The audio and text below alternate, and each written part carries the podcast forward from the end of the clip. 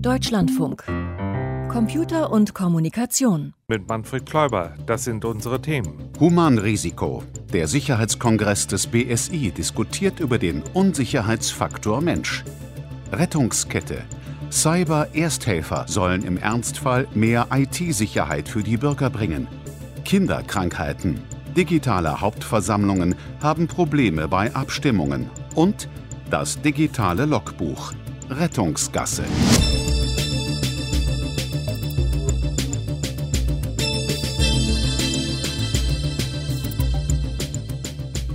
Im September wählen wir einen neuen Bundestag.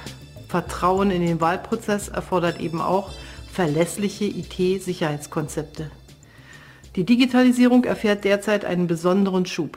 Begriffe wie Homeoffice oder Homeschooling sprechen da für sich.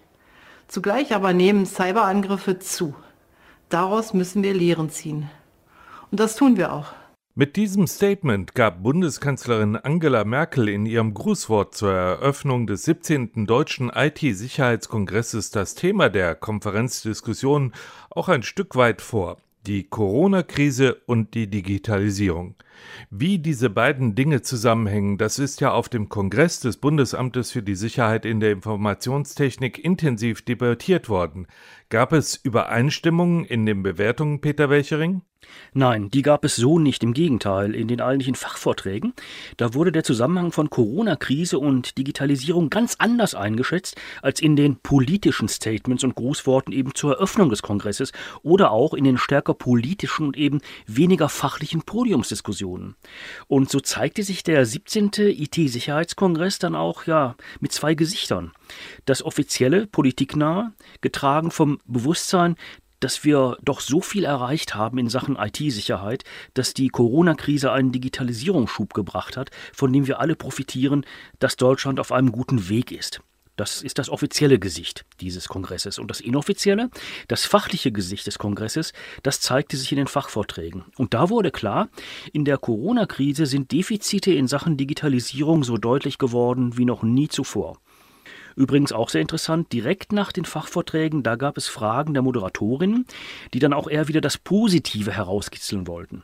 Im Chat, in den Gesprächen in der Lounge, am Rande der Vorträge, da ging es dann wieder härter zur Sache, nämlich um die miserable IT-Sicherheitslage, um massive Versäumnisse, um große Defizite. Allerdings, wie das so bei digitalen Kongressen ebenso ist, wenn sie auf Hochglanz gebürstet werden, wie dieser 17. IT-Sicherheitskongress, da haben kritische Stimmen es immer etwas schwerer gehört zu werden. Aber es gab sie, diese kritischen Stimmen. Und eben beim großen Kongressthema über den Sicherheitsfaktor Mensch waren sie dann auch unüberhörbar. Und wie dieser Sicherheits- oder Unsicherheitsfaktor Mensch eingeschätzt wurde, wie dieses Thema auch im Zusammenhang mit der Corona-Krise unter den Stichworten Homeoffice oder Homeschooling diskutiert wurde, das haben wir zusammengefasst. Der Digitalisierungsschub, den wir Corona-bedingt in den letzten Monaten erlebt haben, ist gut. Ich glaube, darauf können wir stolz sein, was dort gelungen ist. Er bringt unser Land voran, denn viele der spontan aufgesetzten Digitalisierungsprojekte werden auch jenseits der Pandemie erhalten bleiben. Damit diese Projekte aber auch weiterhin erfolgreich sind, damit Deutschland in der Digitalisierung auch nachhaltig vorankommt, bedarf es einer angemessenen Informationssicherheit. Denn Informationssicherheit ist die Voraussetzung einer erfolgreichen Digitalisierung. Arne Schönbohm, der Präsident des Bundesamtes für Sicherheit in der Informationstechnik, war ganz auf der Linie der Kanzlerin. Die Corona-Krise mit ihrem Digitalisierungsschub habe eben auch die Bedeutung der Informationssicherheit besonders deutlich gemacht. Da sei der Mensch zwar immer noch ein großer Unsicherheitsfaktor, aber zum Glück gebe es ja das BSI. Das aber reichte Claudia Eckert vom Fraunhofer Institut für angewandte und integrierte Sicherheit als Positionsbestimmung nicht aus. Ihre Forderung? Technologie muss einfach sein, muss gegebenenfalls verständlich gemacht werden für diejenigen, die verstehen wollen. Nicht jeder möchte tief reinsteigen. Dafür müssen dann für diejenigen, die sagen wollen, ich möchte, dass funktioniert, Plug and Trust, sage ich dazu immer, nicht nur Play, sondern soll auch vertrauenswürdig sein. Da müssen sozusagen Standards auf hohem Niveau vorgegeben sein, dass man sagen kann, das hat jemand erprobt, das haben Experten mir vorgeschlagen, es ist offengelegt. Auch Christoph Meinl vom Hasso Hasso-Plantner-Institut sieht hier durchaus den Unsicherheitsfaktor Mensch. Und damit ist nicht nur der Anwender gemeint, der ein leicht zu knackendes Passwort wählt, der per Klick auf einen Mail-Anhang trojanische Pferde in Gang setzt, der vertrauliche Geschäftsdokumente auf dem Smartphone bearbeitet. Damit ist auch der Politiker gemeint, der die Bedeutung von IT-Infrastrukturen unterschätzt oder gefährliche Defizite nicht richtig wahrnimmt. Christoph Meinl. Wir sind in Deutschland immer so ein Stückchen im Reparaturmodus. Stellen fest, es kommt Krise, aha, müssen wir irgendwie in der Schule was machen. Nach einem Jahr Pandemie können die Gesundheitsämter immer noch nicht ihre Daten austauschen. Das darf man keinem in der Welt erzählen, weil die Digitalisierung ist da schon überall weiter fortgegangen. Und da musste sogar Claudia Nehmert aus dem Vorstand der Deutschen Telekom AG, die zuvor die Resilienz der IT-Strukturen in Deutschland über den Klee gelobt und die Krisenbewältigung der Politik ins beste Licht gestellt hatte, kurz und bündig feststellen. Wobei ich als Mutter von zwei Kindern auch sagen muss, mit dem, was dann in den Schulen passiert ist, war ich nicht nur glücklich, ja? Das war Wasser auf die Mühlen von Christoph Meinl. Er vertrat die Ansicht, dass die Corona-Krise Probleme unangenehm intensiv in die öffentliche Diskussion gebracht hat, die wir als Gesellschaft über viele Jahre einfach nicht wahrnehmen wollten. Also der Schulbereich war eine Katastrophe. Das war eine Katastrophe, die die gesamte Gesellschaft erfasst hat. Also jetzt gar nicht mal diskutieren, warum wir es 20 Jahre lang nicht geschafft haben, da vorzubauen und plötzlich in der Krise es losging. Systeme, wo immer sie herkamen, wurden genutzt mit hohem Engagement von den Lehrer, Lehrerinnen, die da irgendwie versucht haben, ein bisschen Unterricht aufrechtzuerhalten, ohne jedes Konzept, ohne jede Sicherheitsbedenken.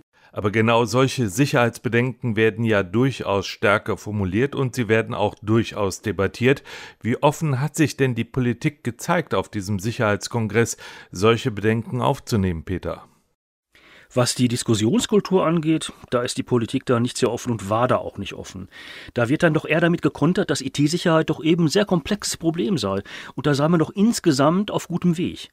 Aber unter der Hand, da konnte man die Folgen dieser ja schon lange andauernden Diskussion durchaus hören und sehen. So hat die Bundesregierung etwa auf diese Bedrohung in der Vergangenheit durch die Schaffung neuer Dienststellen für IT-Sicherheit reagiert. Vernetzte Unsicherheit ist ja so ein Schlagwort, mit dem das bewertet wurde. Und dass genau dieses Konzept nicht mehr weiterführt, diese Einsicht scheint allerdings zu wachsen. Deshalb hat das BSI auch ein neues Konzept vorgestellt, das Konzept der digitalen Rettungskette, mit dem sich durchaus sowas wie ein Strategiewechsel in der IT-Sicherheitspolitik anbahnen könnte. Ja, klingt nach Rettungskette, die wir aus dem Erste-Hilfe-Bereich kennen. Hat auch damit zu tun, ist auch bewusst so gewählt worden von den Erfindern, ähnlich wie Ersthelfer mit Kenntnissen über lebensrettende Sofortmaßnahmen bei Unfällen, ja zum Beispiel im Straßenverkehr, sollen eben die digitalen Ersthelfer mit ihren Basiskenntnissen in Sachen IT-Sicherheit eben die ersten Hilfsmaßnahmen bei einem Sicherheitsvorfall einleiten. Und sie übergeben dann an die Vorfallsexperten, die im Bild der traditionellen Rettungskette dann so am ehesten mit Sanitätern zu vergleichen wären. Und wann soll diese digitale Rettungskette auf die Straße gebracht werden? Im Oktober, da soll ein Pilotprojekt in Bonn durchgeführt werden, aber schon jetzt hat das BSI für die Schulung der sogenannten Vorfallsexperten ein Curriculum erstellt. Und fünf Schulungsanbieter haben auch schon jetzt ihre Zusammenarbeit mit dem BSI bei derartigen Aufbauseminaren bekannt gegeben. Übrigens auch Universitäten wollen hier mit dem Bundesamt kooperieren und dann eben auch digitale Ersthelfer oder eben auch Vorfallexperten ausbilden. Und dieses Notfallangebot, das ist als Teil eines bundesweit agierenden Cybersicherheitsnetzwerks geplant, das vom BSI koordiniert wird. Und je mehr Helfer und Experten da mitmachen, umso effektiver und schneller kann zum Beispiel bei einem digitalen Angriff direkt vor Ort eben auch dieser Angriff abgewehrt oder zumindest der Schaden dann begrenzt werden. Reden wir noch ein bisschen über den Kongress selbst. Welche anderen Themen waren da noch maßgeblich? Also wie es beispielsweise mit der Verschlüsselung im Zeitalter der Quantencomputer weitergeht, das war Thema eines Tracks mit gleich drei Vorträgen am zweiten Tag. Da haben wir ja in Forschung aktuell auch schon am selben Tag darüber berichtet. Und dann war deutlich zu sehen, dass das Superwahljahr 2021 sich eben auch auswirkt auf so einem Kongress. Die Kanzlerin hat damit eröffnet in ihrem Grußwort und insgesamt, wie Wahlen digitalisiert werden können, sodass sie nachvollziehbar sind, überprüfbar, aber auch geheim bleiben.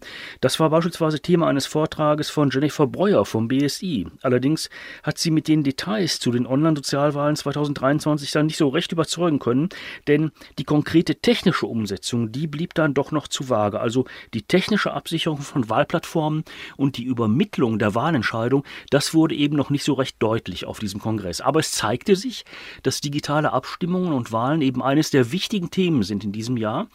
Und um dieses Thema muss sich auch das BSI kümmern. Und digitale Abstimmungen sind natürlich auch ein Thema, das generell in Pandemiezeiten einen wesentlich höheren Stellenwert bekommen hat. Das gilt dann auch nicht nur für politische Wahlen, das gilt dann auch für Vereinsversammlungen oder auch für virtuelle Hauptversammlungen, etwa große Aktiengesellschaften.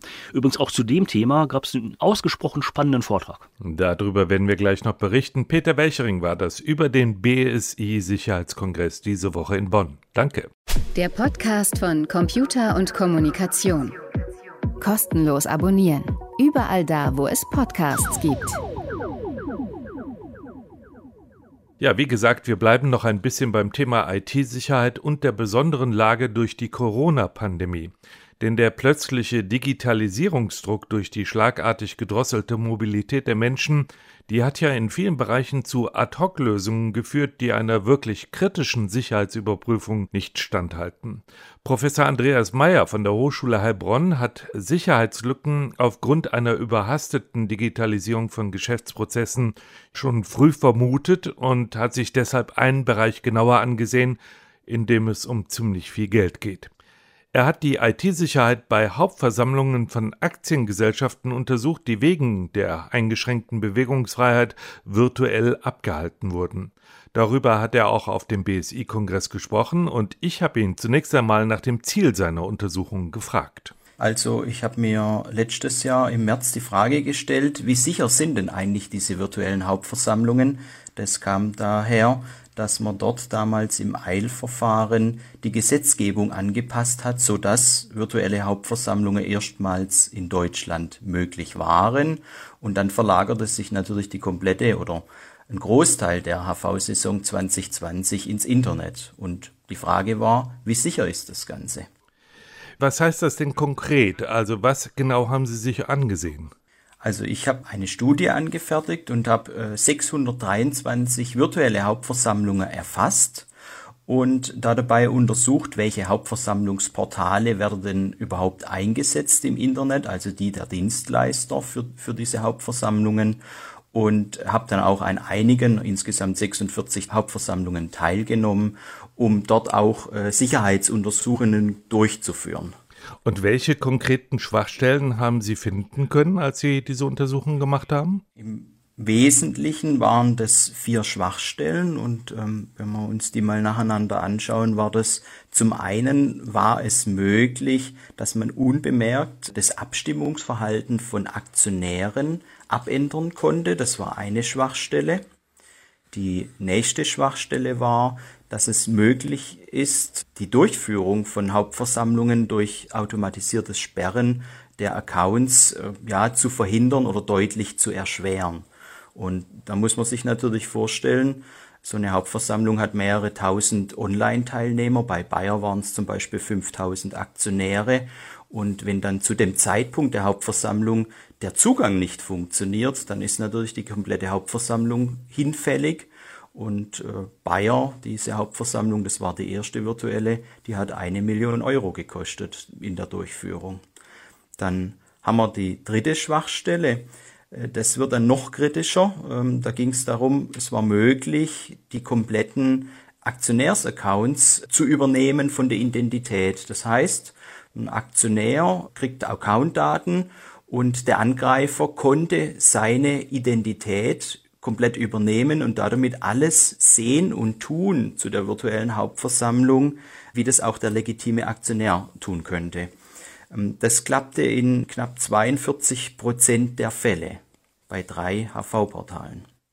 Die vierte Schwachstelle, und da kommen wir in, in Richtung des Datenschutzes, war, dass es möglich ist, die personenbezogenen Daten von Aktionären und besonders von anderen Aktionären einzusehen und was hat man in so HV-Portalen so gespeichert? Naja, Name, Vorname, Wohnort, Geburtsdatum, Anteilsbesitz, wie viele Aktien habe ich denn von Bayer zum Beispiel und wie war denn mein Abstimmungsverhalten?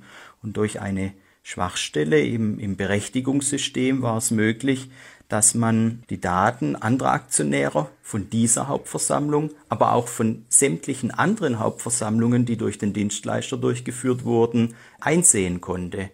Und fatalerweise war das dann auch noch zusätzlich der äh, Anbieter mit dem größten Marktanteil, also knapp 26 Prozent aller virtuellen Hauptversammlungen nach meiner Untersuchung wurden über diesen Dienstleister durchgeführt. Solche Schwachstellen zu erkennen ist das eine. Das andere ist natürlich, solche Schwachstellen auch ausnutzen zu können. Oder andersrum gefragt, wie aufwendig wäre es denn für einen Angreifer gewesen, wirklich eine Hauptversammlung dadurch zu manipulieren, dass er diese Schwachstellen ausgenutzt hätte? Ja, da muss man dazu sagen, das war oftmals äh, leider erschreckend klein. Also diese Voraussetzungen, die man da erfüllen musste. Machen wir mal ein Beispiel. Die personenbezogenen Daten, um die auszulesen, reichte es aus, wenn Sie eine Eintrittskarte besitzen für eine beliebige Hauptversammlung des Dienstleisters. Und so eine Eintrittskarte, da muss man Aktionär sein. Das heißt, es reicht, Sie besitzen eine Aktie und die muss man halt kaufen. Das heißt, die Kosten hierfür sind eigentlich nur wenige Euros. Und das Ausnützen dieser Schwachstelle dann aus technischer Sicht bedarf eigentlich auch keinen großen Aufwand, weil ich habe äh, Schwachstellen gefunden, die bekannt sind, in dem Sinn im Umfeld von, von Webanwendungen und auch dafür das Wissen, wie man solche Schwachstellen findet und ausnützt, weit verbreitet ist. Wie hätte sich denn eine Manipulation einer Hauptversammlung rechtlich auswirken können? Ich bin kein Jurist, aber aus meiner Sicht könnte durch diese Manipulationen, die, die hier dort geschehen konnten, quasi die, die Beschlüsse schon anfechtbar sein. Und aus technischer Sicht oder aus dem, was ich weiß, muss ich dazu sagen, mir ist auch nicht bekannt, dass es dort wirklich Hackerangriffe gab für solche Manipulationen. Ich habe lediglich meine Schwachstellen sofort quasi den Dienstleistern gemeldet und dafür gesorgt oder mitgeholfen, dass diese schnell beseitigt werden. Nun fragt man sich ja immer bei Schwachstellen, wie konnte das überhaupt passieren? Und bei Systemen, wo es auch um viel Geld geht, wo auch viel für die Dienstleistung bezahlt wird, da erwartet man natürlich besonders hohe Anforderungen an die Sicherheit. Wie kann es zu solchen Schwachstellen, wie Sie sie beschrieben haben, überhaupt kommen? Ja, also ich denke, wir haben hier eine Spezialsituation. Letztes Jahr wurde diese Hauptversammlungsdienstleister ja ins kalte Wasser gestoßen im März, äh, wo der Gesetzgeber sagte, ab jetzt machen wir das alles virtuell, die konnte sich nicht wirklich vorbereiten so schnell und musste ad hoc handeln, weil natürlich, da fängt die Hauptversammlungssaison an, hunderte von, von Hauptversammlungen müssen oder mussten bis Jahresende stattfinden und das heißt, die haben keine große Vorbereitungszeit gehabt. Ich hätte mal so drei Ursachen identifiziert hierfür. Das ist zum einen bei Softwareentwicklungen allgemein muss man die Sicherheit immer von Anfang an mitdenken. Das heißt, da gibt es das Stichwort Security by Design. Das heißt, wenn Sie so, eine, so ein HV-Portal entwickeln, muss man immer auch schon gleich dran denken, ja, was muss man denn aus Sicherheitssicht tun? Was sind die Bedrohungen? Was wäre denn der größte Supergau? Was ist, wenn die Hauptversammlung nicht stattfinden kann? Oder wenn Stimmrechte verändert werden? Und äh, das muss natürlich von Anfang an mit in das Produkt eingebaut werden, weil nachrüsten kann man sowas nicht. Der zweite Punkt ist, in meiner Untersuchung hat man gesehen, dass über 50 Prozent waren es, der Anbieter noch Softwarekomponenten, die veraltet sind, einsetzen, wo es auch bekannte Schwachstellen dafür gibt. Das heißt jetzt noch nicht per se, dass diese Portale deswegen schon anfällig waren, aber das weiß heutzutage jeder Computerbenutzer, dass man auch immer sein System patchen sollte und die neuesten Updates einspielen, möglichst zeitnah, so, sofern sie auch sicherheitskritisch sind, um das System auf einem guten Zustand zu halten. Das ist die zweite Geschichte. Und ich hatte so den Eindruck, dass aufgrund der Kürze der Zeit die Anbieter keine Chance hatten, ihre Portale gut testen zu lassen aus Sicherheitssicht von, das macht man dann typischerweise auch mit externen Anbietern und nicht selber, weil wenn man selber etwas entwickelt hat, hat man so ein bisschen Scheuklappen und das ist also üblich, dass dann nochmal jemand externes drüber schaut und die haben eine ganz andere Sichtweise und entdecke dann typischerweise solche Schwachstellen, wie ich sie gefunden habe. Sie haben ja darauf verwiesen, dass im März wegen der Corona-Pandemie Gesetze so geändert wurden, dass Telepräsenzveranstaltungen möglich wurden. Das gilt ja nicht nur für Hauptversammlungen, sondern das gilt auch für Personalratssitzungen, für Vereinsversammlungen und so weiter und so fort. Da kommen jeweils unterschiedliche Systeme zur Anwendung. Kann man trotzdem sagen, dass die Gefahr besteht, dass auch in den anderen Systemen eben halt solche Sicherheitslücken, wie Sie sie erkannt haben, vorhanden sind? Ja, das kann man definitiv sagen. Und ich denke, viele sind ja quasi in die digitale Welt umgeschwenkt und nehmen Videokonferenzsysteme. Wenn man an Zoom denkt zum Beispiel, welche Schwachstellen da in der Software auch dort drin waren. Der Punkt ist, es gibt keine hundertprozentige Sicherheit und immer wenn es schnell gehen muss, dann kann die Sicherheit darunter leiden. Und die Ergebnisse von mir, die sind im Prinzip generisch auf alle möglichen Webanwendungen auch anwendbar, also in einem breiten Fokus, weil das sind Angriffe und Schwachstellen, die ich gesucht habe, die typischerweise und relativ häufig in solchen Anwendungen vorkommen. Und dann ist es immer so, was ist der konkrete Anwendungsfall? Welchen Impact hat das Gesamte oder das Ganze in dem Umfeld? Und virtuelle Hauptversammlungen es geht um Milliarden Hilfspakete teilweise, um Abstimmungen, habe ich also da identifiziert als, als sehr kritisch und ähm, da das alles neu war, war es mir wichtig, das auch mal zu untersuchen. Über Schwachstellen in virtuellen Systemen für Hauptversammlungen bei Aktiengesellschaften sprach ich mit Andreas Meyer von der Hochschule Heilbronn. Digitales Logbuch. Computer und Kommunikation. Eintrag 25 8 67. Hallo Knacki, da bist du ja. Hatte mich verwählt. Wie verwählt? Hast du mich nicht gespeichert? Dicker, ich speicher nix. Oha, wusste gar nicht, dass du so ein Gedächtnis hast. Hab ich ja nicht, sonst hätte ich mich ja nicht verwählt und jetzt kriege ich dauernd Rückrufe. Naja, wenn am Geheimplatz unterm Tisch der Zettel mit der richtigen Nummer fehlt. Dann sag doch mal, Entschuldigung, hab mich verwählt und so. Geht nicht, ist das Fax von meinem Friseur. Dein Friseur hat einen Fax? Jobbt der beim Gesundheitsamt? Nee, schwarz, wegen Locken. Knacki, deine drei Haare sind Locken? Wegen Lockdown macht er Homecutting. Schwarz. Ich wollte einen Fax-Songschnitt und jetzt faxt dein dämliches Fax alle paar Minuten was. Da schon wieder.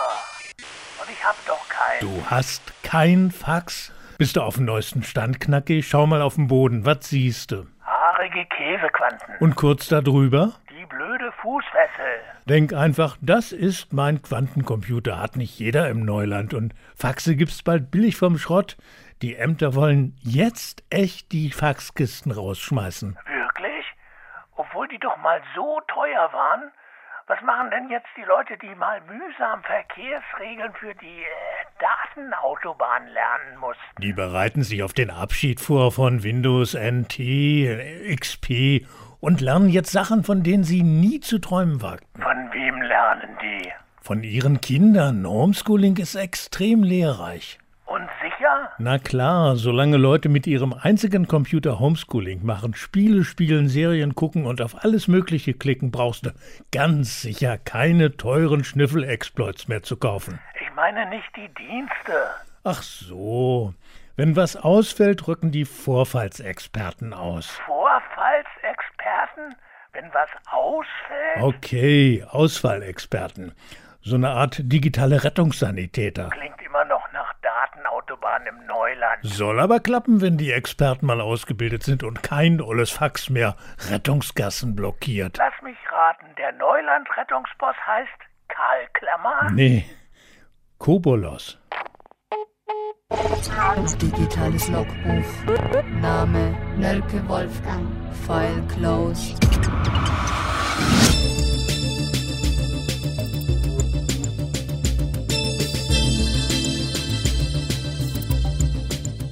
Das Bundeskabinett hat die Reform des Urheberrechts gebilligt. Unsere erste Meldung im Info-Update von und mit Michael Stang. Die Bundesregierung hat den umstrittenen Gesetzentwurf zur Überarbeitung des Urheberrechts auf den Weg gebracht. Das Kabinett billigte in Berlin einen Entwurf zur Anpassung des Urheberrechts an die Erfordernisse des digitalen Binnenmarktes. Bundesjustizministerin Christine Lambrecht, SPD, sprach von der größten europäischen Urheberrechtsreform der letzten 20 Jahre. Internetplattformen wie Google oder YouTube wären damit künftig verantwortlich, wenn Menschen dort urheberrechtlich geschützte Texte, Bilder oder Videos hochladen. Das Militär in Myanmar hat eine Facebook-Sperre befohlen. Nachdem sich das Militär in Myanmar Anfang der Woche an die Macht geputscht hat, hat die neue Führung des Landes eine vorübergehende Facebook-Sperre angeordnet. Örtliche Telekommunikationsanbieter wurden am Mittwoch vom Verkehrsministerium angewiesen, den Zugang zu Facebook bis zum Ende der Woche zu blockieren. Die Plattform trage zur Destabilisierung des Landes bei, hieß es zur Begründung. TikTok verspricht Italiens Datenschutzbehörde bessere Alterskontrollen. Der bei Jugendlichen beliebte Kurzvideodienst TikTok hat auf Druck der Behörden in Italien neue Alterskontrollen und den Rauswurf von Nutzern unter 13 Jahren zugesagt. Das berichtete die Datenschutzbehörde Garante in Rom. Vor rund drei Wochen war eine Zehnjährige in Palermo vermutlich bei einer Internet-Mutprobe für die Kurzvideo-App gestorben. Die Behörde hatte daraufhin TikTok ein Ultimatum gestellt. Die Post bringt Briefmarken mit einem Matrix-Code heraus. Diese Woche hat die Deutsche Post eine neue Briefmarkengeneration eingeführt. Die neuen Marken verfügen über einen sogenannten Matrix-Code neben dem eigentlichen Briefmarkenmotiv. Der Code ermöglicht eine Basis-Sendungsverfolgung von Briefen, da er an zwei Stellen des Sendewegs gescannt werden soll. Ab 2020 sollen alle Briefmarken mit Matrix-Code versehen werden. Googles neues Seekabel zwischen Europa und Amerika ist fertig. 2018 hatte der IT-Konzern mit dem Bau eines eigenfinanzierten Seekabels begonnen. Die Dinon genannte Verbindung wurde nun fertiggestellt und getestet, teilte Google in seinem Blog mit. Ersten Messungen zufolge seien damit 250 Terabit pro Sekunde an Datenrate möglich. Das Seekabel liegt zwischen den Städten Virginia Beach im US-Bundesstaat Virginia an der Ostküste und Saint-Hilaire-de-Rie an der französischen Atlantikküste. Wikipedia beschließt erstmals universell gültige Verhaltensregeln. Die Projekte der Wikimedia Foundation, darunter die Online-Enzyklopädie Wikipedia, bekommen erstmals einen sogenannten Code of Conduct. In der diese Woche veröffentlichten Erklärung wird zu förderndes und nicht akzeptiertes Verhalten aufgeführt. Zu letzterem gehören Beleidigungen, Bedrohung, sexuelle Belästigung und der Missbrauch von Machtfunktionen innerhalb der Wikipedia oder der sogenannte Inhaltevandalismus. Das Satelliteninternet Starlink verzeichnet mehr als 10.000 Anschlüsse.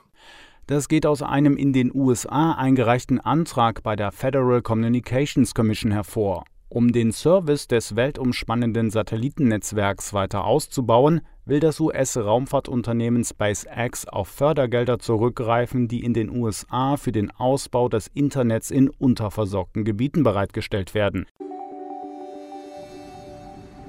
Sternzeit, 6. Februar, Apollo 14, ein Speerwurf und zwei Golfbälle. Vor 50 Jahren ging der Aufenthalt der Mission Apollo 14 auf dem Mond zu Ende. Kurz vor dem Rückstart wurden Alan Shepard und Edgar Mitchell noch sportlich aktiv.